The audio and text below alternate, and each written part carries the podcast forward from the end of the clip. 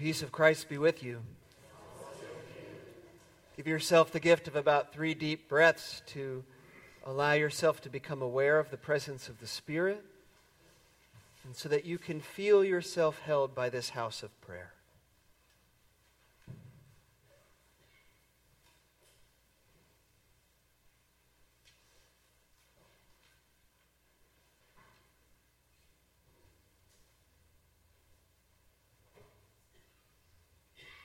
Friends, let us worship in beloved community.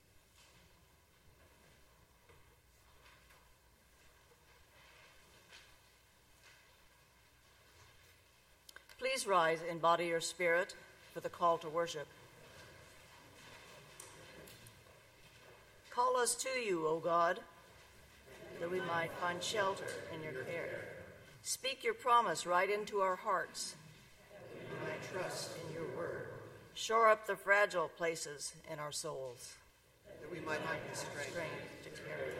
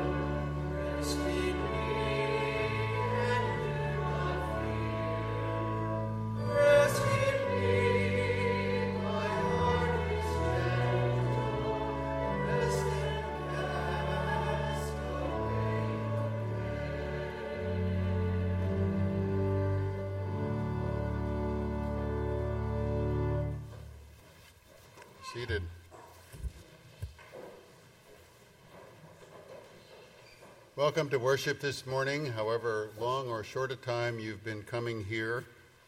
This is a place where we seek to be in beloved community. We seek to grow in the Spirit, and we seek to equip ourselves to serve. So, welcome. Let's join together in our community prayer. Let us pray.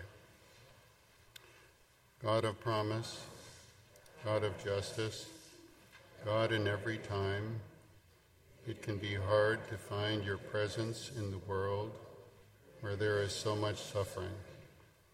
We can get lost in looking at what is wrong, unfair, and tragic. Without ignoring the troubles of the world, help us to step back and see pictures of progress glimpses of promise. Help us too in faith that your way will prevail and we can be giving, uninhibited in our witnessing for what's right and unabashed in our hope.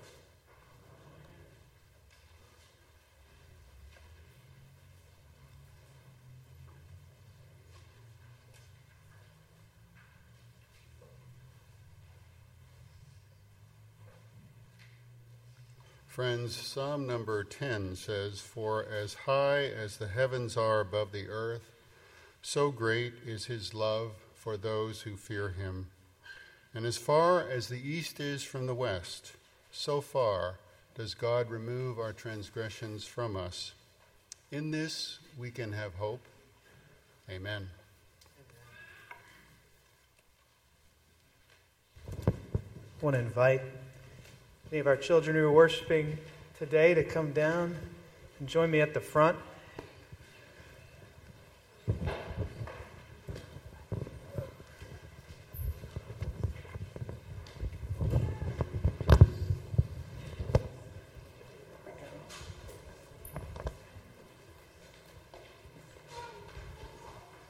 I have to tell you, I'm really lucky because right now I have a lot of good friends. Uh, I wasn't always that lucky. Uh, there were times where I felt really lonely, um, where I didn't feel like I had a lot of friends. Maybe uh, I made a bad choice and hurt somebody's feelings and they didn't want to be my friend. Uh, or maybe they made a bad choice and hurt my feelings really bad and I didn't want to be their friend. Uh, but I'm really lucky now because I have a lot of good friends, and two of them are sitting next to me, and that's Morty and Lila. They are brother and sister. And I wanted to, and when I thought about friends, sometimes I would think, because I would pray and I would say, God, why don't I have many friends? Or God, what happened to my friends? And sometimes I would pray, God, what makes a good friend? And you know, people ask Jesus that question a lot. And he would answer with stories, interestingly. He wouldn't give a direct answer, he would answer with stories. So I brought my friends Morty and Lila here to help me tell a story about that. And so I just want you to know this is a pretend story. That what I'm saying about Lila and Morty is not really necessarily true, although hopefully it's not in the future either. So we all went on a trip uh, because that's what friends do. And we went on this pretend trip to somewhere really cool. Lila, where did we go on our pretend trip?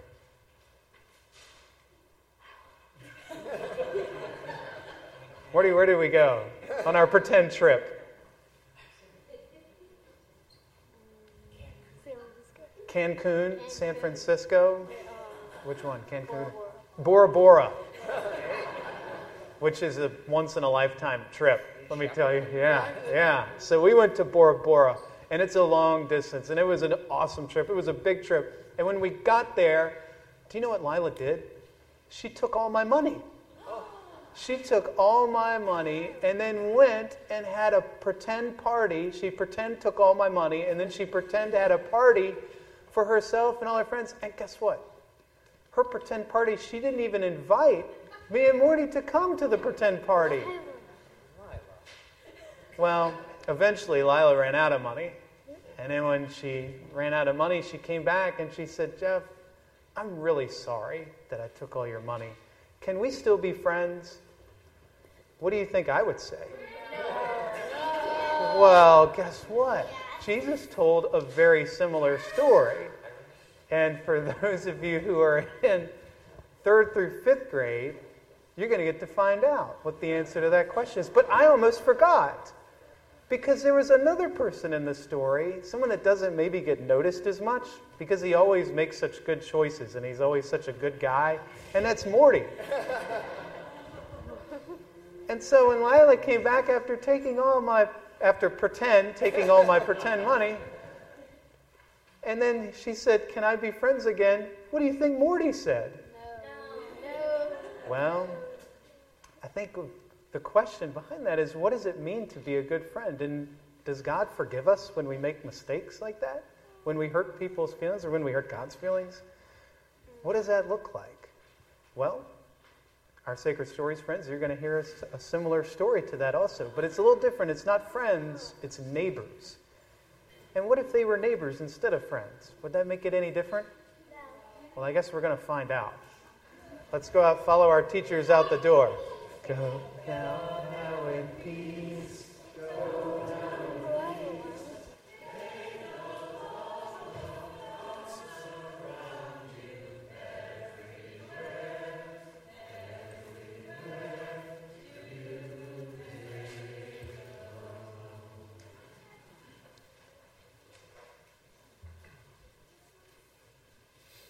Join together now in a time of prayer. And as we begin this, I'd ask you, since it's a bidding prayer, to think of people or situations or places that are been on your mind and heart, and to, at a couple of times in the prayer when I give an invitation, you're invited to call them out and not worry if others are doing so at the same time because we are in the spirit of prayer together. So let's take a moment of silence and then have a prayer together. Let's pray.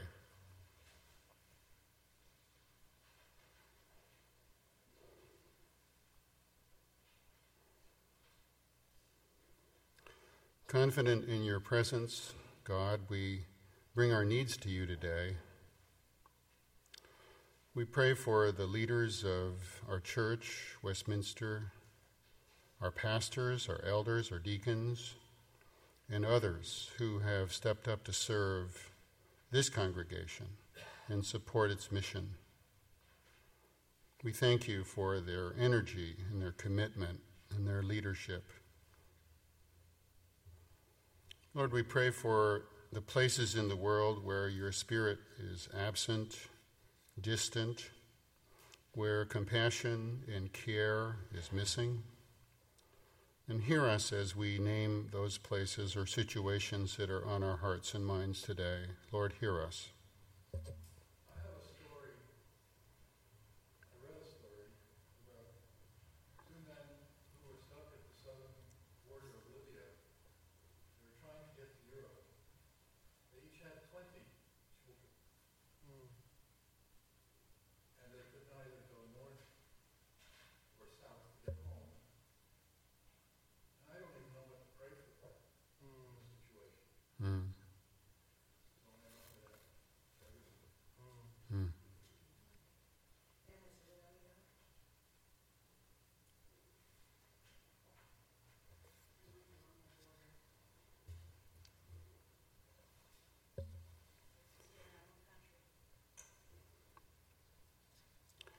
Lord, we pray for family and friends and others that we know to be suffering from some reason, whether illness or grief or anything else.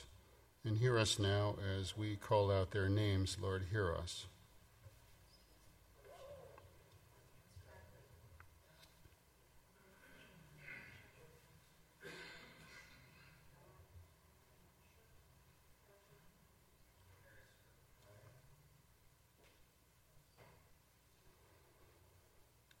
God, hear us also for those names that we may not call out, but that we hold silently in our hearts.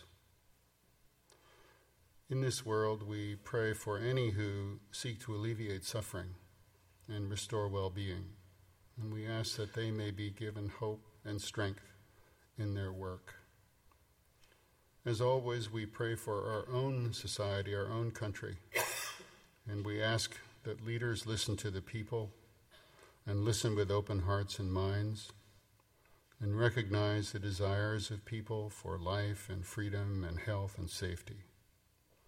And we ask that the spirit of compassion and justice be with us as citizens, that we may not be discouraged, but find ways to be together and to act and to create change.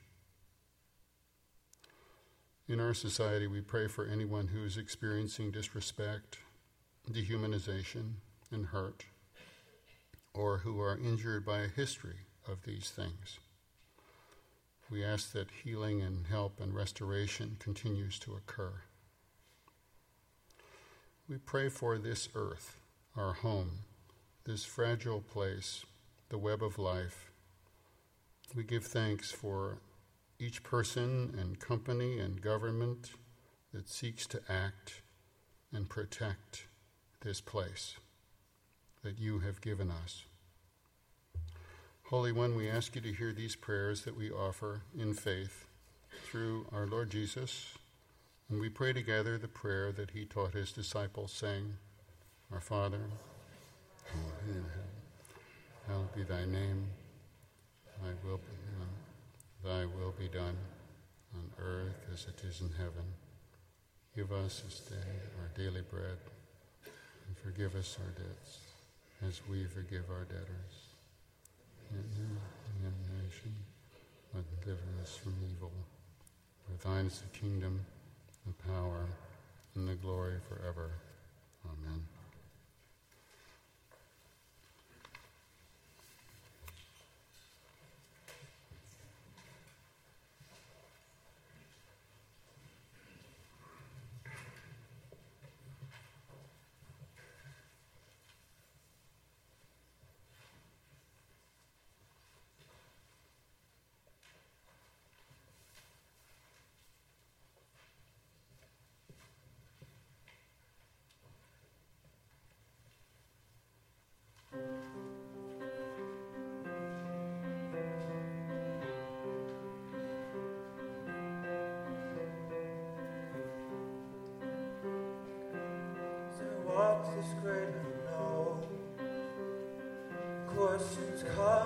Questions go. Was there purpose for the pain, or did I cry these tears in vain? I don't want to live in fear. I want to trust that you are here. Trust and grace can be seen in both triumph and tragedy.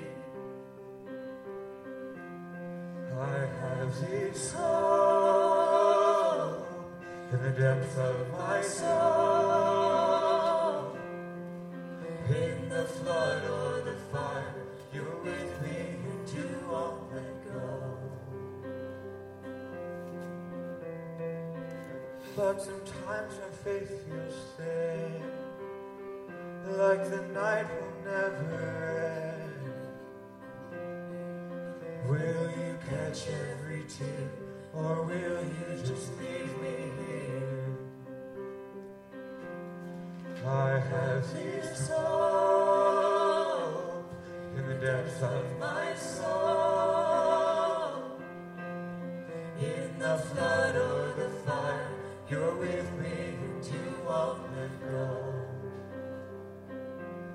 Yes, I have this hope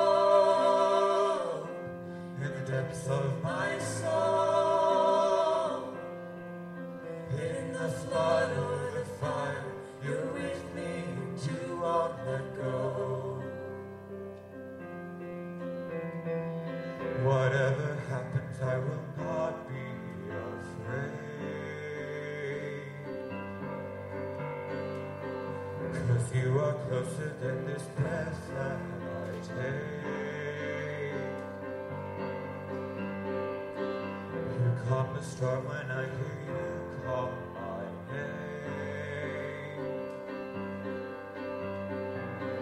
I still believe that one day I'll see your face.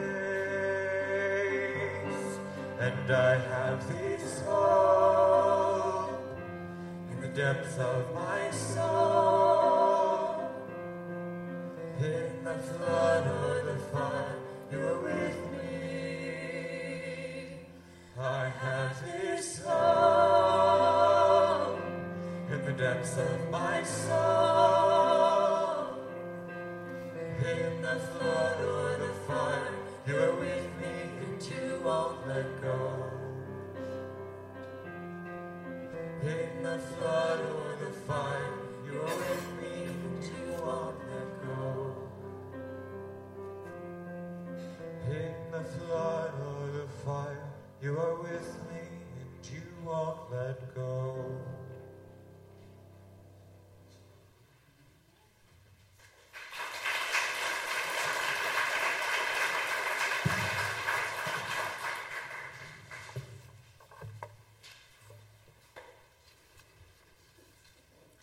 Today's scripture reading is the 37th Psalm.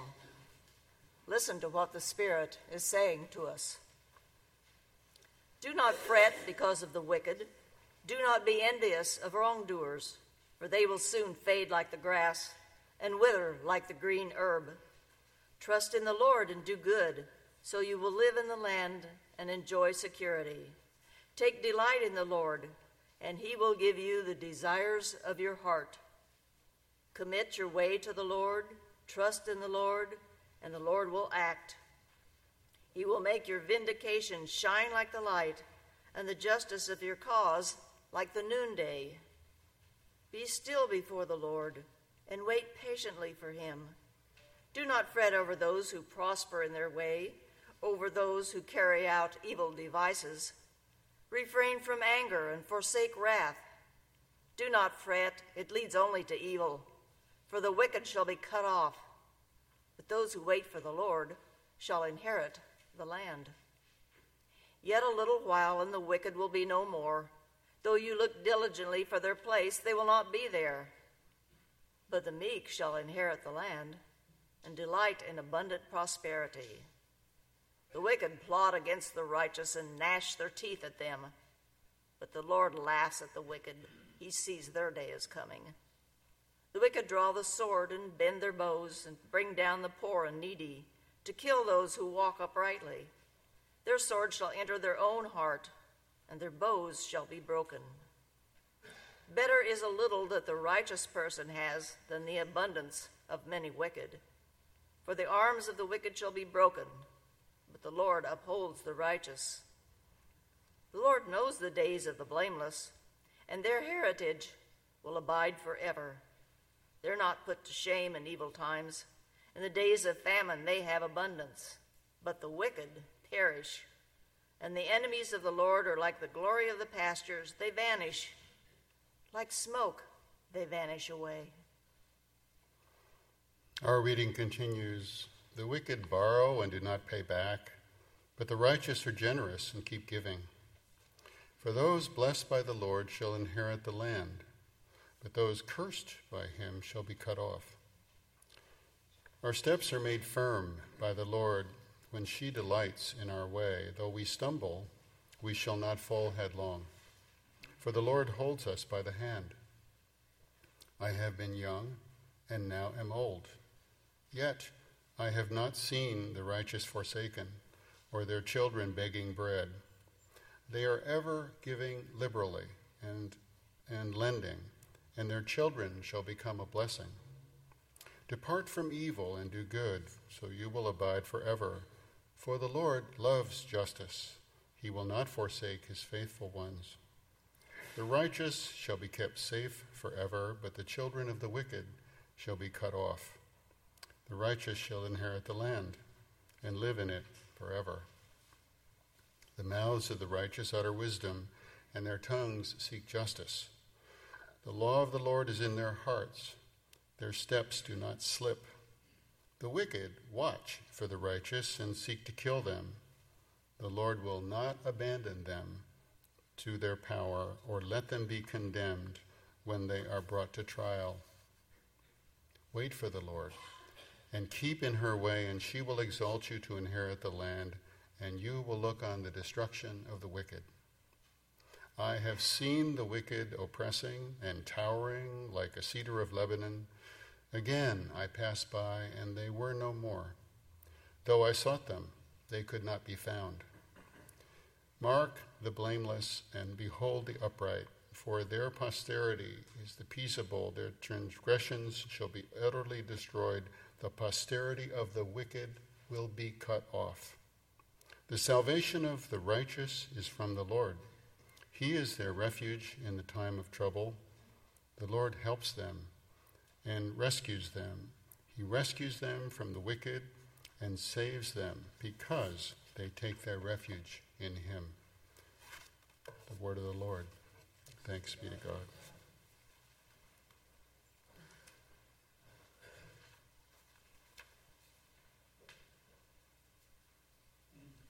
The quote on the cover of your bulletin reads Look at the facts of the world. You see a continual and progressive triumph of the right.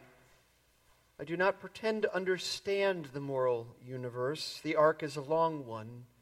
My eye reaches but little ways.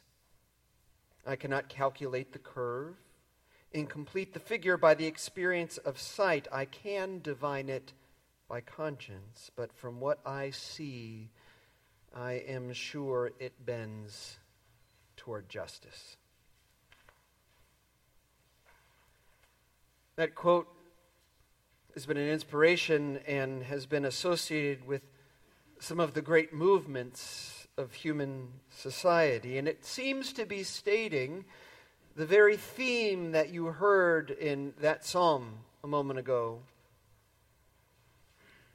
heard as a refrain time and again in so many words that things work out for good. And therefore, there is good reason to be good and to do good, trusting in that reality.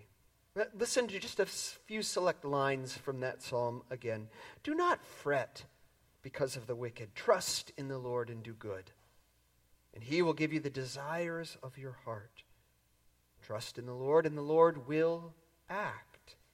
Wait patiently a little while, and the wicked will be no more. The meek shall inherit the land or the earth. Now you know where Jesus got it. The Lord upholds the righteous, but the wicked perish. Depart from evil and do good. So you shall abide forever, for the Lord loves justice. The Lord will not forsake her faithful ones. Older Testament scholar Walter Brueggemann classifies that as one of the Psalms of orientation, designated as such because it names the way the world ought to be. Excuse me. The way the world should be oriented, the way things are supposed to be, namely that those who are wicked are held accountable, if not outright punished, and those who are good or do good are rewarded, and things just work out in the end. It's a marvelous promise. But it begs the question is it true? Is it so? Is that really the way the world works? Because I confess I'm not always so sure. And I confess that I'm not necessarily an optimist. I use the language of confession uh, intentionally because I feel like we're supposed to be optimists, right? Were Phil Economan still here and sitting back there, he would probably have dragged me out to the parking lot by now. Particularly as religious or spiritual people, are we not supposed to be optimists? The New York Times columnist David Brooks, in his book, The Road to Character, says that one of the characteristics of moral heroes is insane optimism. And I wonder if maybe I don't have the stuff to be a moral hero sometimes. It's not that I want to be wired that way, it's just that when I look out in the world and I see the suffering, it can be hard to come to that conclusion. The other night, I was up late watching televangelism. That's what I do. And it's as an anthropological study, I mean, it is just. And this one preacher was telling a story about a trip to South Sudan in a time of famine. And he gave the backstory to a photograph that has now become famous and eventually won the Pulitzer Prize. It's of a little boy, uh, I think it was a boy, a little child on the ground, or a desert scene. Uh, it's exactly what you imagine it to be. He's emaciated, swollen at the same time, clearly suffering from malnourishment and starvation, unable to stand, just sort of crawling along on the ground. That's not the startling part because we've grown accustomed, calloused to those kind of images. The startling, indeed haunting part is what you see in the background. Maybe you've seen it. It's of a bird over his shoulder a few feet back. It's a vulture. And it knows enough to simply wait because it knows that child will soon become carrion. How in that world can you be an optimist? And not all of us have troubles that dramatic, but there's plenty of trouble here, too. Plenty of suffering, different scale for sure, but very real to the people who endure it. Lives trapped by any number of things, inability to experience joy or hope. Hard to feel optimistic sometimes in light of what we see in the world or what we see in ourselves. Now, I know there's a difference between hope and optimism. Optimism is your reasonable assessment of things based on the evidence in front of you. And hope is more about trust in what will ultimately prevail, and leaning in with your energy toward that trust, upon that trust. I've come to believe that faith is far more about the latter than it is about the former. And still, there are some, far smarter than I am, who would make the case based on evidence that things are actually getting better.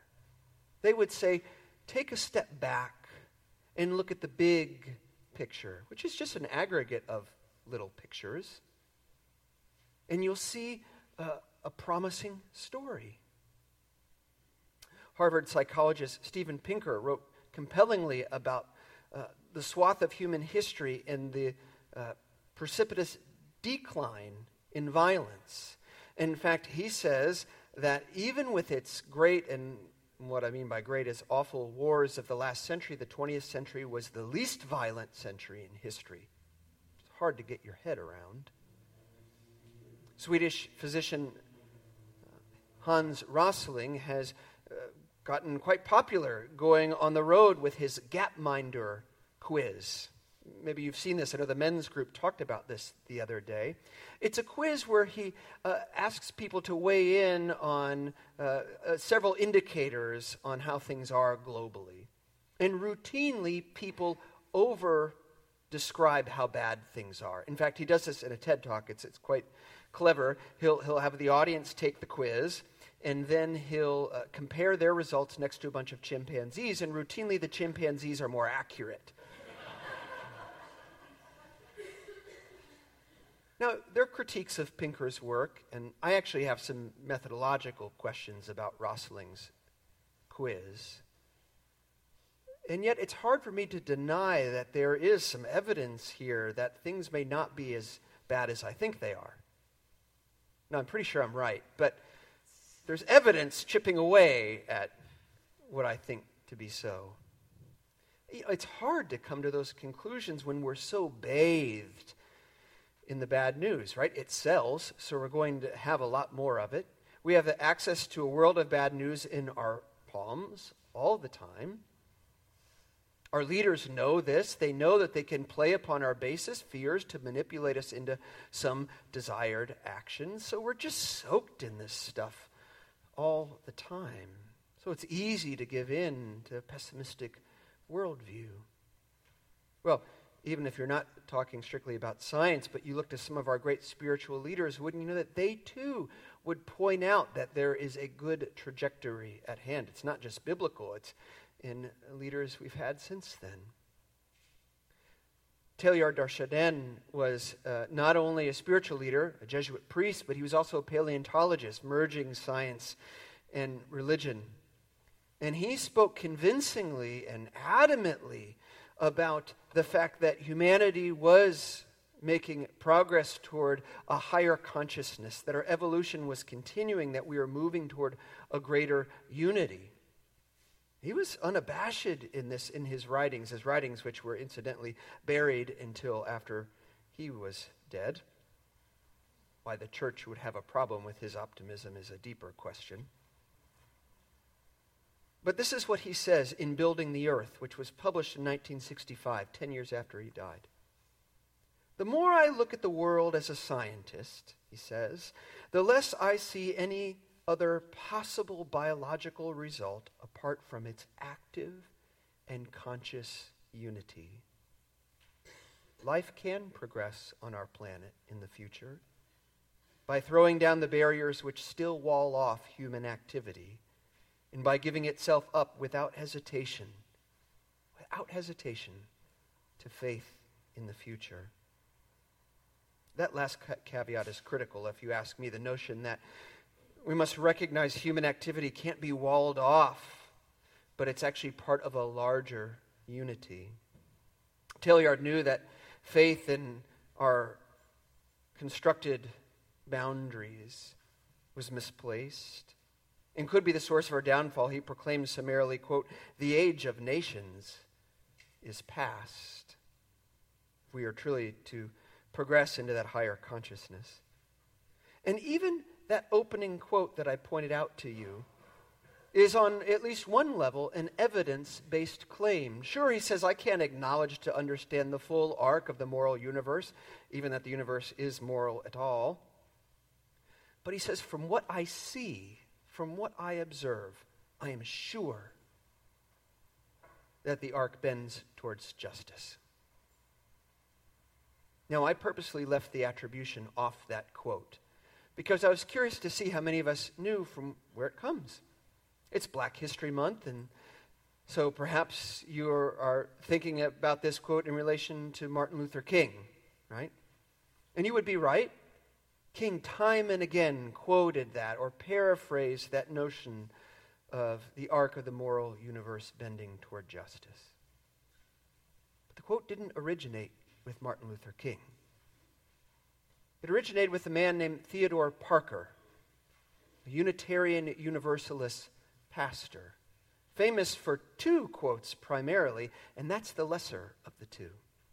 You know what the other one was?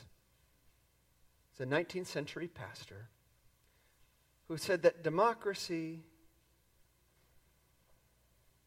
is for all the people. No, I'm sorry. Of all the people, by all the people, for all the people.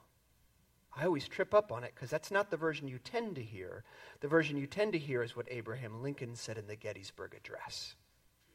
Lincoln got it from Parker. Parker was a brilliant man by any measure. By the age of 25, self taught, he had learned 20 languages. He would preach to thousands on Sundays. He was a champion for justice, spoke out against slavery, spoke out against the pro slavery Mexican War. And so you might assume he was celebrated in his time for his faithfulness. As Dominic is nodding, that's not the truth. He was roundly rejected, seen as a radical theologian, the only kind that's worth anything, if you ask me. He routinely referred to God as Father and as Mother, 19th century. He denied the notion that the Bible had any miraculous authority. That one really got him in trouble. But what he said was, You would love the Bible so much more if you would just stop worshiping it.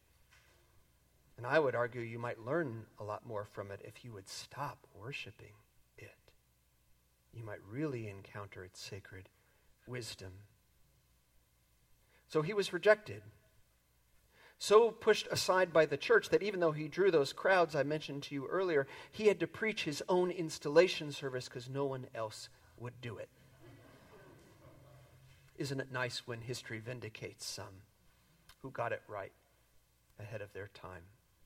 Just like Teilhard got it right ahead of his time.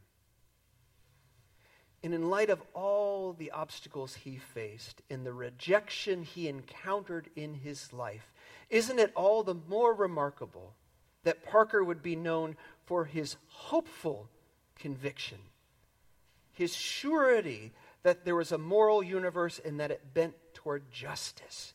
Isn't that all the more remarkable? What was it about him? Was he simply able to look at the same suffering world that you and I see, maybe a harsher world, and yet see through it to this greater force at work, this greater story unfolding even through rough and difficult chapters? Wouldn't that be a spiritual practice to cultivate? The ability to see at work, even in the midst of suffering, some kind of healing taking shape. And maybe it was more than just his ability to see. In fact, maybe the way he saw was shaped by the way he lived, that he didn't just recognize there was an arc to the world that was bending toward justice, but he leaned into it at such an angle that it shaped the way he looked at things, that he gave his life over to aiding the bending of that arc toward justice. Maybe that's the invitation that Parker leaves us after all. You see, there's another line to that quote that I omitted from the cover of your bulletin. He says, Things refuse to be mismanaged long.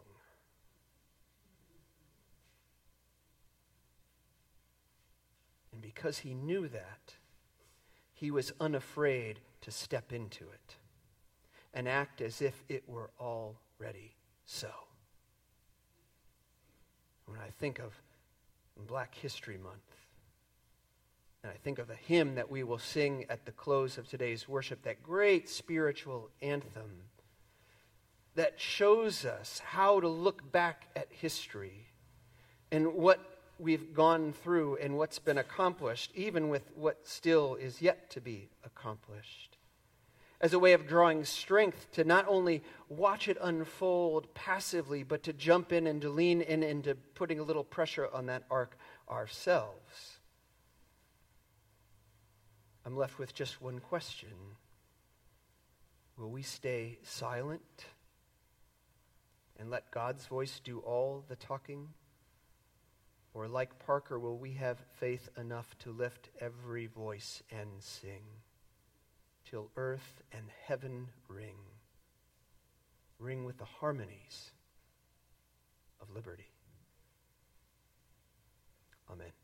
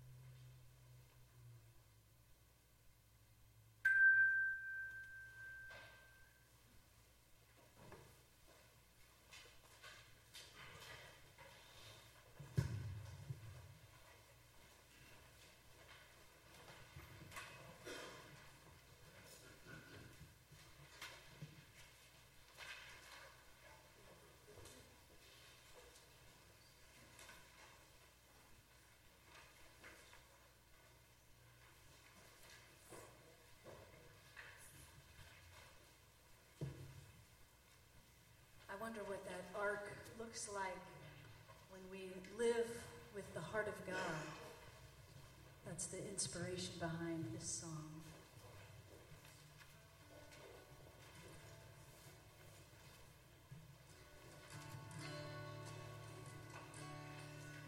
Your eyes are on the lowly, though others look away. Your feet run to the broken your hands are quick to say, Make us like you, Lord. You with the forgotten and offer them a home, adopting the unwanted and calling them your own. Make us like you, Lord. Oh, give us your heart. Oh, give us your heart. Let the light of heaven shine as we step into the dark. Oh, give us your heart. Oh, give us your heart. Oh, to see your kingdom come and death depart. Oh, give us your heart.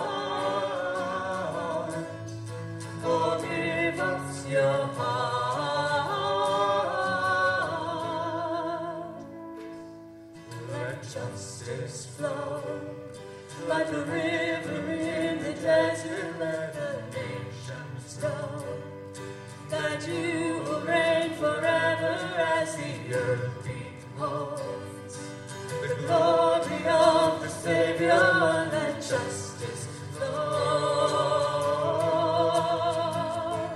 Oh, give us your heart. Oh, give us your heart. Let the light of heaven shine as we step into the dark. Oh, give us your heart. Oh, give us your heart. Oh, to see your kingdom come and death depart. Oh, give us your heart.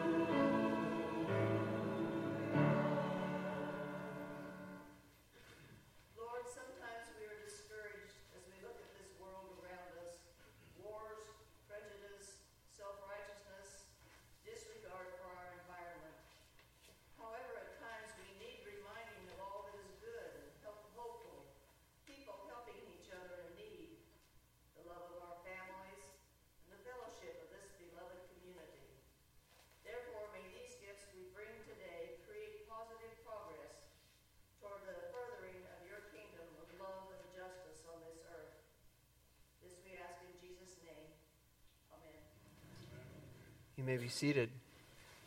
At this time, I invite Elder Hugh West forward along with our new members to be received. You bet. And new members, just go ahead and stand up here on the steps. Yeah, go ahead and take a step up. Yeah. Please.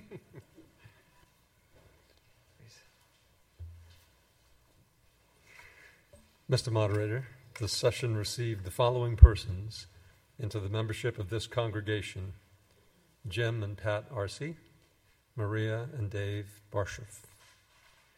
A question for our new and affiliate new members. Do you reaffirm your baptismal vows? Vows that for some of you were made on behalf of you when you were but a little child, trusting in God's grace in Jesus Christ, and desire to become a part of the fellowship and ministry of this congregation? If so, please say, We do. Will you please join me in the congregational covenant which is printed in your bulletin? With joy and thanksgiving, we welcome these new members into this congregation. We promise to love, encourage, and support them and their families. We promise to share the good news of the gospel with them, to look for God's presence in them, and together to study, know, love, and serve Jesus Christ. Whenever we welcome new members, we put candles on our communion table. Candles is a symbol that each of you is bringing your light, not only here to this congregation, but certainly you've been shining your light your whole lives out in the world. And we are just honored and grateful that you are now sharing your light here at Westminster. And we look forward to ways that together we can shine that light out in the world. In addition, we have a loaf of bread for each of your families. Whenever I offer this bread, I'm certainly reminded of Jesus sharing that Last Supper with his disciples. You know, he knew his life was going to end, and how did he choose to spend that last night? In community. You know, in community with these people who had been walking with him and doing ministry with him. So I hope as you take this bread home, you will feel welcomed now into this community where we can follow Jesus and help in doing his ministry together. And finally, we have, of course, our very official membership book that we will have you sign. So I invite you, maybe Jim and Pat, you can come over first um, and just sign your names here in our official membership book. Well, maybe you sign first. No, no. That's not what I was saying. I'm trying to make it easy on them. Sign first and then get the bread.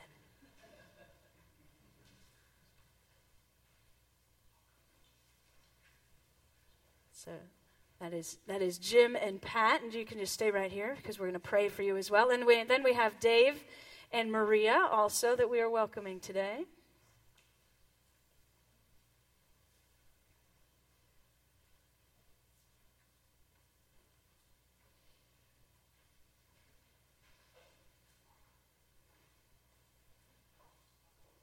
And then Maria, this is for you and Dave to enjoy. And we also, we know we welcome, usually we welcome adult members, but certainly we welcome your whole families as well. And, and the point of totally embarrassing him, I think your son is here with you as well, right? So we welcome you as well to our congregation.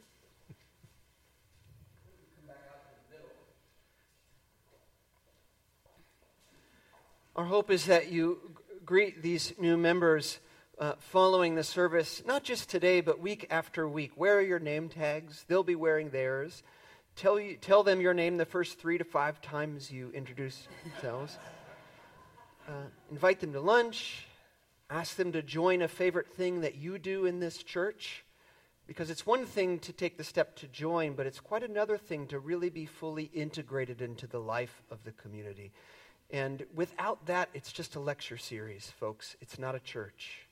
So please, let's make that our collective project. And with that, let me offer this blessing. Let us pray. Gracious God, we stand before you in gratitude for those who stand before us this day. We know and honor that each of them has had a unique journey here. And we pause with just a moment of silence so they can give thanks in their hearts quietly for those who've been important figures along their way, and all of us along our own.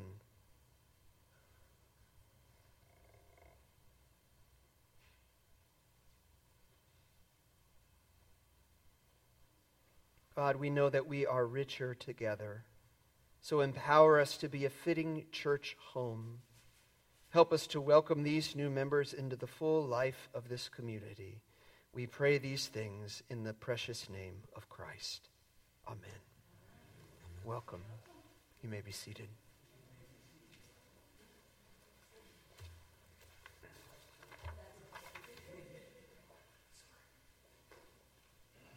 So you can start meeting these new members right after worship. We have cake. We have cake and the, some beverages provided by our Congregational Life Commission, so you're welcome to join us for that immediately following worship. We also welcome new members about once a season here at Westminster. If you are interested in exploring membership further, in the spring we will again have another new member orientation. Just let Rob or me know if you're interested in that.